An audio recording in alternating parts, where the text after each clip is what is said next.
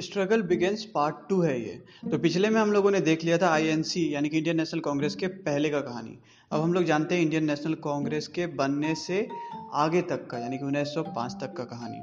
तो basically Indian national Congress 1885 में बना था और इसको बनाने वाले थे ए ओ ह्यूम ए ओ ह्यूम कौन थे? वो एक अंग्रेज़ थे जो कि ब्रिटिश गवर्नमेंट के अंदर सिविल सर्विस कर रहे थे, यानी कि एक आईसीएस ऑफिसर थे। तो उन्होंने बनाया था इंडियन नेशनल कांग्रेस को। तो जब उन्होंने बनाया इसे 1885 में तो एक रिकॉग्नाइज्ड पॉलिटिकल पार्टी के फॉर्म में बनाया। यानी कि इससे पहले जो इंडियन एसोसिएशंस और जो जमींदारी एसोसिएशंस थे, वो सभी के सभी नॉन रिकॉग्नाइज थे। वो लोग खुद से एक ग्रुप बना के अपना डिमांड रख रहे थे। जैसा कि मैंने बताया था कि इल्बर्ट बिल के समय अंग्रेज़ों, अंग्रेज़ सभी यूनाइट हो गए थे कि नहीं नहीं, भारत का जज हमें कभी भी सजा नहीं सुनाना चाहिए। तो वैसा ही उसको ही देख करके इन्होंने भी खुद को यूनाइट कर लिया। बट एक रिकॉग्निजन नहीं माना था कि हमारी बात को अंग्रेज़ को सुनना भी पड़ेगा। तो एक पॉलिटिकल रिकॉग्निजन नहीं था। तो इसलिए आईएनसी बाकी से अलग था। 1885 में अंग्रेज़ इसे बनाते हैं। तो सवाल उठता है कि अंग्रेज़ खुद से एक रिकॉग्नाइज्ड पॉलिटिकल पार्टी क्यों बना रही है? तो इसका जो जवाब है, ये दो पार्ट में है। पहला, अंग्रेज़ खुद कहते हैं कि वो एक सेफ्टी वाल्व के तहत बना रहे हैं। अंग्रेज़ नहीं कहते, लोग ऐसा अंदाज़ा लगाए थे उस वक्त कि सेफ्टी वाल्व के तहत बनाए थे। क्या होता है सेफ्टी वाल्व सेफ्टी वाल्व का मतलब होता है कि जैसे कि अठारह में मेक श्योर की जो इंडियन नेशनल कांग्रेस बनी, वो 1885 में बनी। उससे पहले ही सिपाही विद्रोह हो चुका है। सिपाही विद्रोह में अंग्रेज़ पूरा हिल गया था एक बार के लिए। तो अंग्रेज़ को लगा कि इस तरह का जो सिपाही विद्रोह हुआ, हमें आइडिया तक नहीं था कि सिपाही विद्रोह हो जाएगा और ये अचानक से हो गया। लेकिन अगर कोई कांग्रेस जैसा प्लेटफॉर्म होता तो लोग वहाँ पे कंप्लेन करते और वहाँ से हमें आवाज़ पहुँच जाती कि नहीं, इतना गुस्सा है लोगों में तो हमें कुछ नियम का चेंज करने का ज़रूरत है। यहाँ पे मैं बता देना चाहूँगा कि जो सिपाही विद्रोह हुआ था, वो इसलिए नहीं हुआ था कि बंदूक में या कारतूस में गाय और सुअर का चर्बी यूज़ किया जा रहा था। इसलिए नहीं हुआ था सिपाही विद्रोह। एक्चुअली में पहले से ही सिपाही विद्रोह, जो गुस्सा था लोगों के अंदर, वो पहले से एग्जिस्ट करता था। बट एक अफवाह फैला कि इस तरह का चर्बी यूज़ किया जा रहा है, गाय और सुअर का। ये अफवाह था। इस अफवाह का वर्णन भी उस वक्त के रिपोर्ट में एडमिनिस्ट्रेटिव रिपोर्ट में किया गया था। बट अंग्रेज़ों को लगा कि यार ऐसे अफवाह तो आते और जाते रहते हैं, इसका कोई असर नहीं होने वाला। तो उन्हें पता भी था कि अफवाह फैला हुआ है। फिर भी उन्हें लगा कि यार चलो ऐसा अफवाह तो हट जाएगा। यूजुअली ऐसा अफवाह फैलाते थे कुछ एक सेक्शन के लोग, जिन्हें अपर कास्ट जो है काफ़ी प्रताड़ित करते थे। अपर कास्ट को अच्छा नहीं लगता था कि लोअर कास्ट उसके साथ बैठ करके खाना खाए, क्योंकि सिपाही सभी अलग अलग कास्ट के भी हों, लेकिन अंग्रेज़ कहता था सबको साथ में बैठना पड़ेगा। जाएगा तो ये प्रॉब्लम होता था अपर कास्ट को ईगो हट होता था। तो कुछ एक लोअर कास्ट के लोग जो है, ऐसा माना जाता है कि उन्होंने ये अफवाह फैलाया था कि यहाँ पे सुअर का चर्बी और गाय का चर्बी ताकि दोनों ही धर्म के जो लोग हैं, वो यहाँ पे थोड़े से डेमोरलाइज हो जाएँ। क्योंकि जैसे लोअर कास्ट को डेमोरलाइज किया जाता था, वैसे वो लोग भी डेमोरलाइज हो जाएँ कि अब तो बताओ, अब तो मुँह में लगा रहे हो उन चर्बी को। इससे पहले भी एक और अफवाह आया हुआ था कि आटे में हड्डी का चूरन मिलाया जा रहा है। ये भी अठारह के कुछ समय पहले, विद्रोह के कुछ समय पहले ये अफवाह आया हुआ था। तो उस अफवाह का ज़्यादा कुछ असर नहीं पड़ा तो अंग्रेज़ भी इसको लाइटली ले गए। तो इसलिए अंग्रेज़ों ने यहाँ पे ऐसा माना जाता है कि एक सेफ्टी वाल्व जैसे कुकर में होता है ना कि प्रेशर एक छेद डाला जाता है कि अगर कभी गलती से ज़्यादा प्रेशर हो गया तो कुकर ना फटे। एक साइड में छोटा सा वाल्व दे देता है, वो फट जाता है वहाँ से, और कुकर ब्लास्ट नहीं करते ऐसा ही कांग्रेस को ही बनाया गया कि अगर लोग अचानक से सिपाही विद्रोह जैसा सरप्राइज़ ना दे दें। तो एक कांग्रेस बना दिए कि यार ये हमेशा सरकार के खिलाफ कुछ ना कुछ बोलते रहेंगे तो हमें आइडिया रहेगा कि कितना विद्रोह हो रहा है। और हम लोग ऐसे किसी सिपाही विद्रोह जो भविष्य में हो, उसको कंट्रोल कर सकें। तो इसको सेफ्टी वाल्व थ्योरी कहा जाता है। वहीं भारत के काफ़ी स्वतंत्रता सेनानियों का मानना है कि ऐसा बात नहीं है। इंडियन नेशनल कांग्रेस के पहले से ही हमने political organisation like Indian association और ईस्ट इंडिया एसोसिएशन जैसे संस्था को हमने ऑलरेडी बना लिया था। लेकिन हमने पॉलिटिकल रिकॉग्निशन इसलिए नहीं मांगा था क्योंकि अंग्रेज़ कभी देगा भी नहीं। बट जब एओ ह्यूम ने बात किया कि वो देने के लिए तैयार है तो इन लोगों ने तुरंत मान लिया। और इस कॉन्सेप्ट को बोलते हैं लाइटनिंग कंडक्टर लाइटनिंग कंडक्टर का क्या मतलब होता है? जैसे घर में एक हम लोग लाइटनिंग कंडक्टर लगाते हैं ना कि बिजली अगर गिरे तो सीधा उस पोल पे गिरे, ना कि घर पे गिरे। तो उसी तरह यहाँ एओ ह्यूम ने रिकॉग्नाइज किया था तो कोई शक नहीं करेगा कि ये पार्टी अल्टीमेटली देश की आज़ादी के लिए लड़ेगा। तो ए एओ ह्यूम एक लाइटनिंग कंडक्टर का काम था। तो सभी जो स्वतंत्र जो उस वक्त के लीडर्स थे, भारत के लीडर थे, वो सोच रहे थे कि कभी ऐसा हो कि कोई अंग्रेज़ आके खुद रिकॉग्निशन दे, ताकि लोग हम पे शक ना करें। और अगर हम खुद मांगेंगे तो वो कभी देंगे भी नहीं भविष्य में। समझ में आ रहा है? कि अगर हम खुद ही मांग लिए तो वो अभी तो नहीं देंगे, बाद में भी नहीं देंगे कि ये लोग क्यों मांगना चाह रहे कुछ गलत तो नहीं है। तो इस तरह की भी बातें थी। तो दो कॉन्सेप्ट है कि क्यों बना कांग्रेस, एक सेफ्टी वॉल्व और एक लाइटनिंग कंडक्टर अब बात करते हैं, जब कांग्रेस बन गई तो सबसे पहले लीडर कौन थे इसके? डब्ल्यू सी बैनर्जी तो वो उमेश चंद्र बनर्जी डब्ल्यू सी बैनर्जी सबसे पहले कांग्रेस के प्रेसिडेंट थे, जो जो कि 1885 में प्रिसाइड किए हुए थे इनके मीटिंग के ऊपर। तो अब सवाल उठता है कि स्टार्टिंग में जो लीडर्स थे, वो कैसे थे? वो किस तरह की डिमांड किया करते थे? और कैसे लास्ट में हम लोग आज़ादी में इतना बड़ा बड़ा मूवमेंट करने लगे तो ये शुरुआत कहाँ से हुआ था? तो जो शुरुआती के लीडर्स थे ना, वो अंग्रेज़ को एक अलग एंगल से देखते थे। वो सबसे पहले तो वो ये नहीं मानते, इनको मॉडरेट्स कहा जाता है। तो 1885 से 1905 तक की कांग्रेस की जो कहानी है, उसको मॉडरेट्स की कहानी कहा जाता है। और उसके बाद की कहानी को एक्सट्रीमिट एक्सट्रीमिस्ट की कहानी कहा जाता है। तो एक्सट्रीमिस्ट और बाद में फिर लेफ्टिस्ट तो समझेंगे सब चीज़ को बारी बारी से। तो अभी हम लोग मॉडरेट्स को समझ रहे हैं। जब कांग्रेस स्टार्टिंग में बनी तो जो लोग थे, उनकी विचारधारा मॉडरेट्स थी। मॉडरेट्स का मतलब है कि आप अंग्रेज़ों को विनती करेंगे, आप कागज़ लिख के देंगे अंग्रेज़ को, उनसे रिक्वेस्ट करेंगे कि नहीं, इस तरह का कानून पास कीजिए। और अगर वो नहीं पास करेंगे तो उनके ऊपर प्रेशर जमा करेंगे, लोगों से, बहुत सारे लोगों से साइन करवाएँगे। ये ना कि जाके हम पटरी जला दें या धरना प्रदर्शन करने लगें और या फिर रोड जाम कर दें, इस तरह की चीज़ें नहीं करेंगे। हम लोग बस बिल पिटीशन करेंगे मतलब पूरा कानूनी तरीके से। अगर किसी ने गलत किया तो थाना में एफआईआर करेंगे, गरीब लोगों की तरफ़ से थाना में एफआईआर करेंगे। तो इस तरह की चीज़ें यहाँ पे की जा रही थी स्टार्टिंग में।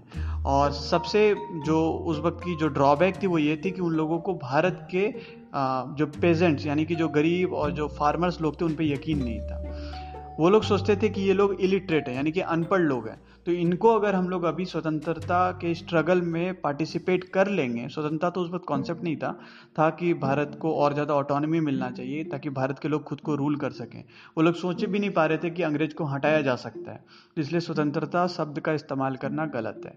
उन्होंने शायद कभी स्वतंत्रता स्वतंत्रता की कल्पना नहीं की। वो सोच रहे थे कि अंग्रेज़ बस भारत के लोगों को शासन करने का मौका दे लाइक कहीं पे इलेक्शन दे दे, और वहाँ भारत का लोग अगर जीत रहा है तो उसको राज करने दे। इतना ही चाह रहे रहे थे, उनको हटाने की बात नहीं कर रहे थे। तो ऐसे सिचुएशन में वो लोग कभी भी भारत के गरीब जनता का सपोर्ट नहीं ले रहे थे। वो सिर्फ़ एजुकेटेड लोगों का सपोर्ट ले रहे थे, क्योंकि उनको लगता था कि गरीब लोग को समझ में नहीं आएगा पॉलिटिक्स तो पहले हम लोग क्या करेंगे? लोगों को एजुकेशन देंगे। और उसके बाद जब लोग एजुकेट हो जाएँगे, तब लोगों को पॉलिटिक्स में पार्ट लेंगे। तो ये लोग बहुत दूर का सोच रहे थे कि पहले एजुकेट देंगे, बट एजुकेशन तो अंग्रेज़ के कंट्रोल में था। तो ये लोग क्या करते थे? लिख के देते थे कि नहीं, आप एजुकेशन अच्छा कीजिए भारत में, और अच्छा कीजिए एजुकेशन। इस तरह की बातें ये लोग लिख करके दिया करते थे। तो इन शॉर्ट इनका दो काम था। पहला, लोगों का ओपिनियन तैयार करना। किन लोगों का? जो मिडिल क्लास एजुकेटेड लोग हैं, उनका। और दूसरा काम था अंग्रेज़ों को परसुएट करना कि ये देखिए, ये लोगों का ओपिनियन है, आप प्लीज़ ऐसा काम कर दीजिए। तो ये इतना इनका काम था। अब एक छोटे से कहानी से समझते हैं कि इन्होंने क्या काम किया था। 1862 की बात है, जबकि एक एक्ट आया हुआ था, जिसको हम लोग बोलते हैं इंडियन काउंसिल एक्ट ऑफ़ 1862 अब इंडियन काउंसिल एक्ट ऑफ़ 1862 जो है 1861 है सॉरी 1861 जो है, वो ऑब्वियसली इंडियन नेशनल कांग्रेस के बनने से पहले आया हुआ है। तो उसमें क्या हुआ था कि उसमें जो जो वाइसराय था, यानी कि अंग्रेज़ का जो हेड था भारत में, उसको वाइसराय बोलते थे या गवर्नर जनरल बोलते थे। तो उनको क्या सीन था कि उन्होंने अपने imperial legislative assembly imperial legislative assembly यानी कि एक ऐसा लीडर्स का समूह जिनसे कि सलाह लेंगे वाइसराय तो उसमें कुछ एक भारतीयों को भी ले लिया गया। तो ये ऐसा इसलिए किया, इसलिए नहीं किया गया था कि भारतीयों को मदद मिले। ऐसा इसलिए किया गया था क्योंकि अंग्रेज़ जो यहाँ अत्याचार कर रहे थे तो लोग कहते थे कि देखो, अंग्रेज़ अत्याचार कर रहे हैं। इसलिए वो चाहते थे कि एक भारत का भी रहे, ताकि हम लोग कह सकें कि नहीं, हम लोग इसके परमिशन से लिए।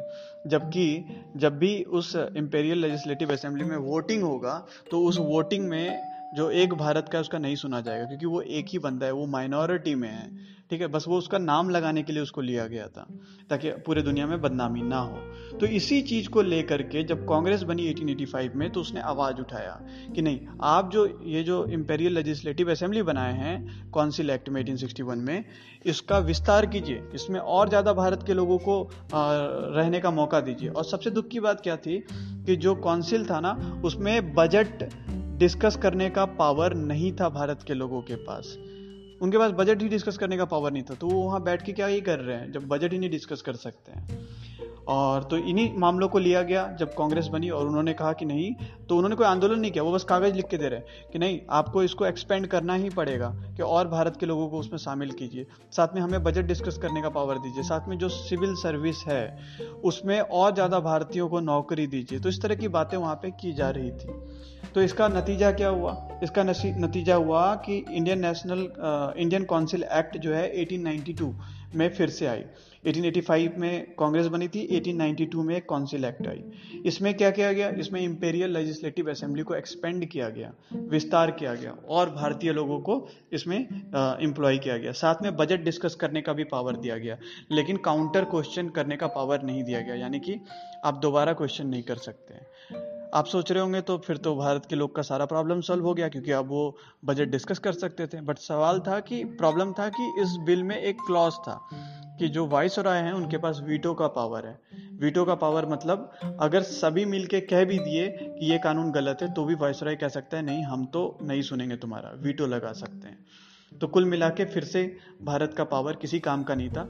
उन्होंने कांग्रेस की बात सुन भी ली कि एक्सपेंड भी कर दिया बजट भी डिस्कस करने का पावर कर दिया और साथ में कोई फ़ायदा भी नहीं हुआ क्योंकि वीटो वायसराय के हाथ में था। और इस एक्ट में कोई बहुत बड़ा मेजोरिटी भी नहीं दिया गया। यानी कि अब भी भारत का जो एक्सपेंड तो किया गया, यानी कि और भारतीयों को पार्टिसिपेट करने का मौका दिया गया बट अब भी वो भारतीय कम थे इन कंपैरिजन टू अंग्रेज़। तो उनका मेजोरिटी ऐसे भी नहीं था और साथ में वीटो भी ले लिया। तो कुल मिला के हम लोग किसी काम के नहीं थे। एक इनडायरेक्ट इलेक्शन का कॉन्सेप्ट लाया था कि जिन भारतीयों को लिया जाएगा, उनको डायरेक्टली चुना नहीं जाएगा, बल्कि एक इनडायरेक्ट इलेक्शन होगा। तो इससे पहले वो क्या करते थे? नवाब लोग को चुन लेते थे, जो अंग्रेज़ के ही सहपाठी हुआ कर सहपाठी मतलब अंग्रेज़ के ही दोस्त हुआ करते थे। तो अब यहाँ पे एक इनडायरेक्ट इलेक्शन लाया गया, लेकिन साथ में वीटो पावर भी ले लिया अंग्रेज़ों ने। तो इस तरीके से उस वक्त के कांग्रेस काम कर रहे थे। तो इस तरह के काम को हम लोग बोलते हैं मॉडरेट काम मॉडरेट तरीका यानी कि पिटीशन प्रेयर करना कि आप प्लीज़ ऐसा कर दीजिए प्लीज़ ऐसा कर दीजिए। हम यहाँ कोई मास मूवमेंट नहीं कर रहे हैं कि पूरा भीड़ लेकर के आ गए जनता का, क्योंकि भीड़ तो हमेशा गरीबों के साथ ही मास मूवमेंट होता है और गरीबों पे इनको भरोसा ही नहीं था कि वो अनपढ़ लोग हैं, उन्हें समझ में नहीं आएगा इकोनॉमिक्स तो वो भरोसा ही नहीं कर पा रहे थे। बट बाद के जो लीडर आएँगे वो गरीबों पे भरोसा करेंगे। उन्हें समझ में आएगा कि यार इकोनॉमिक सबसे पहले गरीब को ही समझ में आना है कि अगर आपको खाना नहीं मिल रहा है तो वो गरीब को ही समझ में आएगा कि पैसा उनका लूटा जा रहा है। बट समझाने वाला होना चाहिए। तो ये विचारधारा में बदलाव बाद में होगा और कैसे होगा, इसको हम लोग बाद में डिस्कस करेंगे।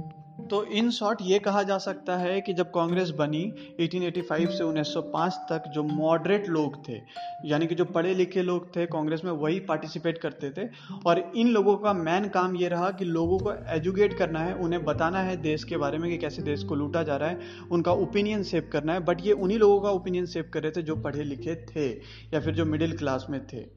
तो इन्होंने ऑलरेडी जो मिडिल क्लास था, उनको एजुकेट किया बट इनका ड्रॉबैक ये था कि एक जो बड़ी संख्या थी अनपढ़ लोगों की, उनको इन्होंने टोटली ही छोड़ दिया था।